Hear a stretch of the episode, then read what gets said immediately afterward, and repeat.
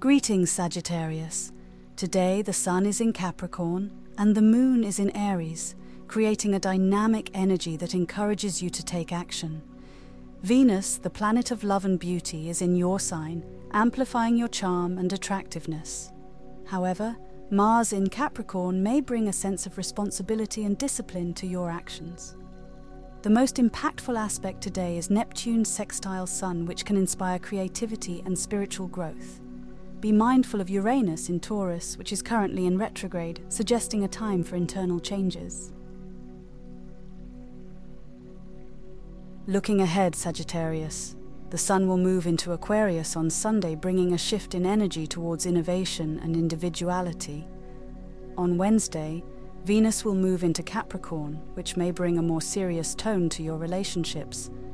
The most significant aspect is Pluto conjunct Sun on Saturday, which can bring intense transformation. Remember, these changes are part of your growth.